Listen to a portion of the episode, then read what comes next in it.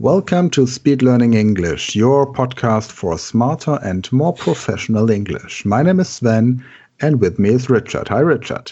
Hello, Sven. How are you? Now, let's go to the airport. So, if you go to the airport, we are both living um, close to Frankfurt International Airport. So, how do you get there?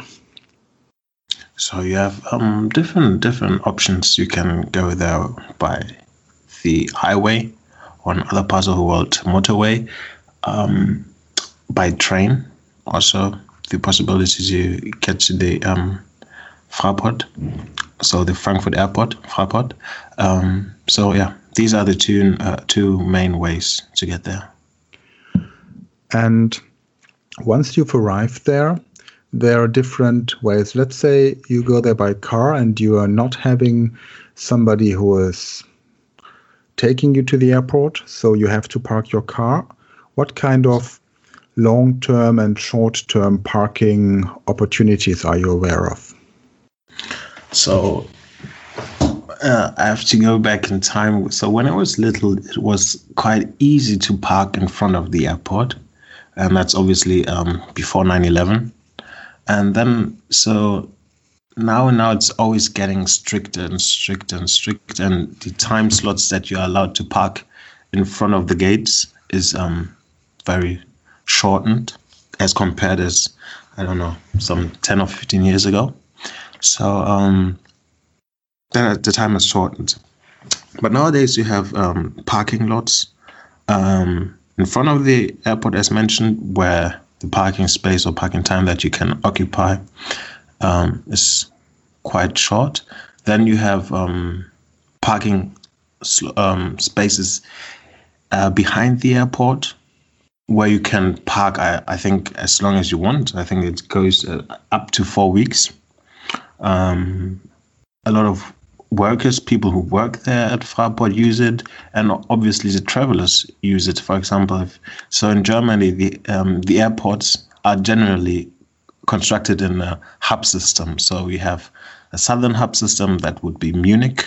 Then we have a hub system for uh, the middle of Germany that would be, or the western middle of Germany. You have to remember Germany was parted in two countries. So the middle western part is then Frankfurt. And then you have a bit further middle uh, than west would be um, Düsseldorf. And then upwards we have Hamburg, and nowadays we have the new uh, the new airport in Berlin. So um, you can then also park there. Uh, so if you live not near, as we are living to Frankfurt, uh, but um, and you are driving up to the airport on your own, you can park there for four weeks or even longer just you have to take in mind that the cost increases um, as with time. Yeah, I saw a, I saw a very very nice movie um, about somebody who parked in Frankfurt for six months, wow. and he had no chance to get his car out of this parking lot because he he just wanted to to travel to Africa for four weeks to spend holidays there, and he fell in love with a girl and stayed there for six months and worked in a like um, medical center and he was completely unaware of his car being imprisoned at the airport. So well i think love is a, is a is a good excuse so. Absolutely absolutely. Yeah um, you mentioned something like hap um, yeah, before system. when yeah hap system. What is a hap system? Hap, hub system is um, something from the area of logistics. So it's kind of a way to decentralize um, your distribution at the end because it's from logistics. So it's really um, a term referring to distribution. So in order in, in not to have everything centralized, you can build different centers where you where your items can be distributed to. So you decentralize it. So in, in our case, the items would be passengers and the hub centers would be airports. Okay, I understand. Now, this is something quite quite common in Germany to have decentralized areas because um, in the past, Germany um, grew together or was developed by a lot of um, little dukedoms and kingdoms, etc. So not like in France or in, in England, where we had Paris or London as the central point of the country and everything was organized from there. We always had small areas and parts that were quite independent. So maybe this is why we have these hub systems with airports in Germany as well. I mean, we even have Munich. We have um, an airport in Cologne, um, Leipzig, and many others. That's true. Um, we also have um, regional airports in Germany. A lot of um, regional airports where um, they are used for for other reasons, and they are mostly not profitable. But there's a huge debate about them why they are why they're even uh, working or open for that matter but that is a topic for another day. Did you did you um, hear that originally the airport that is now in Frankfurt was planned in Mannheim, but as there was not enough space, they decided to put it to Frankfurt after the Second World War. Really? I, I yeah, because yeah, because there were a lot of Americans in Mannheim Mm-hmm. And um, Frankfurt is a very, very funny town because after the Second World War, Frankfurt was also um, planned to become um, the federal capital of the Federal Republic of Germany before it became Bonn. And that's why Wiesbaden is the capital of um, Hessen and not Frankfurt. So, Frank, so Frankfurt is bigger and quite close to Wiesbaden, but Frankfurt was meant to become the capital of Germany, of the Federal Republic of Germany, the West German part. Yes, that's true. That's true. And I think uh, apart from um, them choosing Bonn, um, the, the reason behind it that Frankfurt is the financial capital of um, of Germany, and they didn't want to um, combine the political capital with the financial capital in one city. Yeah. So there's again the the idea of decentralization. That's right. Okay, now we parked our car. now we have to enter the airport, and um, there is the check-in. So, I mean, for people who don't speak German, it's very easy to get along at the airport because nearly everything is in English. Whereas my grandparents had big problems getting along because they didn't know how how to yeah to understand this. They didn't speak any English. So what are the the the key steps that you have to go through when you are at the airport from check-in to boarding? So uh, as you said correctly, so the first step would be then the check-in where um, the airline would check um, your luggage or your bags and how many bags you have, the weight of your bags, and the hand luggage, all this kind of stuff. And then before you enter check in, they will check your uh, passport and your boarding card. Nowadays, uh, a lot of people use their mobile phone as boarding card. So um, I don't know if, if they will uh, invent a new word for that.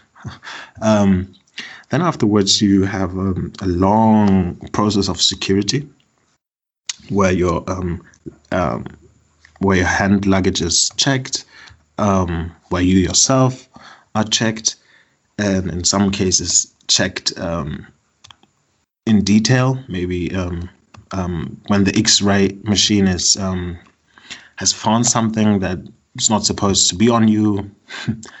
let's not hope a knife. In most cases, it's just that your belt is um, you have to take off your belt because your belt is giving them a sign, and then in some cases they will also then do a personal search. So yeah. Then afterwards, you if your um, your security check was successful, you then go to the departure lounge.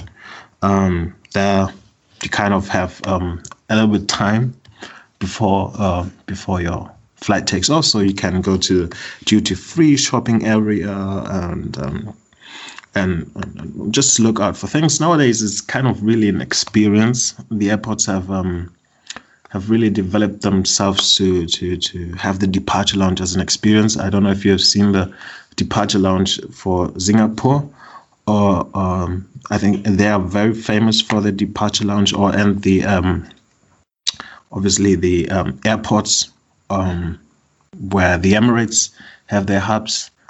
Very great experience at a departure lounge. And so, yeah, but oftentimes a lot of people get into these um, duty free shopping areas and then they forget the airport announcements. So, oftentimes, maybe your gate will change. So, I don't know if you're scheduled for gate 22 and I don't know, something happened at the airport and they had to reschedule to gate 18.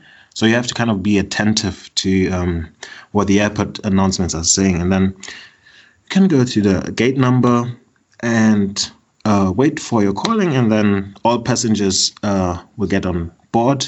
Oftentimes, there's a priority before boarding, and then then again they will check your boarding card and your passport, and then you're you should be able to enter the plane. Yes. Unless you haven't got problems to understand the loudspeaker, which always sounds like well, this is the final call for flight yes, Manchester. Mm, passenger Mr. Crawford, please come to the information desk. that's true. That's true. So that's that's sometimes also on the phone. It's it's a little bit difficult to understand the loudspeakers. And um, and if if I have like um, if I'm a sportsman or if I have a lot of big luggage that is um, in German, in German we say Sperrgepäck. How where would you um, check in your your big luggage? How do you how do you call Sperrgepäck in English? The English word for the German word Sperrgepäck is um, bulky luggage, and in general, you can also um, board your luggage one day earlier at the, uh, at the for the airline at the airport um, so and and for the bulky luggage, they have done a separate part at the airport where you can um, check in your bulky luggage. Also, if you if you're handicapped, for example, and you need a wheelchair, um, they would also help you. Yes, there is a service. Mm. So, for example, here at Fraport, you can then go and um, just um, register or or tell them that you have a handicap, and then they will um, get you a, a kind of an airport mobile car or a wheelchair, depending on how mobile you are. Yeah. I remember when my sister was young, I mean, she still is young, but when she was a little girl, she wanted to travel from Frankfurt airport to Italy to visit her um, cousin. And uh, she got like, you know, um, one of those signs just like Paddington in, in his story at uh, Paddington Bear had around his neck unattended child traveling. Yes. Um, this is a little bit unfashioned at the moment. I think it, it, it it's out of fashion to have young children um, traveling alone and being attended by flight attendants or something. Have you ever seen some unattended child at the airport? So the word unintended child at the airport. So the phrase is um, kind of every parent that is listening is kind of um, teary or feeling sad at the moment. But yes, the numbers are rising actually for um, quote unquote unintended children at the airport because um, there are a lot of um, div- uh, uh, how can I say the PC um, failed marriages in, okay. in, that sense. So where uh, one parent and due to globalization, a lot of parents live then in one city and the other parent lives far away in another city. So the children have to travel uh, via uh, via the airport. And then oftentimes the stewardess takes care of that child, and maybe they don't have this big sign around the neck anymore for security reasons or any other reasons. But the numbers of um, un, uh, quote unquote um, unintended ch- children at the airport or traveling um, is rising. Yes, it's increasing. There's always this announcement don't leave your luggage unattended. And I always yeah. ask myself, but what about the children? yeah, okay. Yeah, fine. So thank you very much, Richard, for Thanks, talking man. with us about the airport. And next time we will talk about uh, car rental. And I'm really looking forward to our next episode. I wish you a great time and take care. Ja, und an dieser Stelle auch wieder der Aufruf an alle Zuhörer, wenn du dein Englisch verbessern möchtest, dann melde dich einfach bei uns über info at speedlearning.com, bewirb dich für ein persönliches Training, drei Tage persönlich oder auch mehrere Stunden online. Und wenn du erstmal klein anfangen möchtest, dann schau gerne in unseren Shop unter speedlearning.academy-shop. Dort findest du unser Power, unseren Powerkurs Englisch. Dort kannst du in den nächsten zehn Wochen dein Englisch auf Vordermann bringen und ansonsten hör natürlich weiterhin fleißig hier bei uns zu. Abonniere den Podcast, empfehle ihn weiter an Freunde, Arbeitskollegen und Bekannte und wir freuen uns natürlich auch über positive Bewertungen, Feedback und jede Form von positiver Kritik. Schnitt. Ui, da fragst du mich jetzt mal was. Sperrgepäck. Dieses Sportgepäck oder sowas. Da gibt es auch so einen extra Bereich, wo diese wo du ein bisschen auf die Seite gehen musst. Ich bin tatsächlich noch nie mit äh, uh, Bulky Luggage. Ähm, bulky, Bulky Luggage, ja. ja. Aber das wusste ich jetzt gar nicht. Also, ja, also doch, manchmal sehe ich am, ähm, am Flughafen ganz Leute, die fliegen mit so ganz vielen, also großen Dingen und denke ich mir so, die Erfindung des Containers habt ihr noch nicht mitbekommen. Aber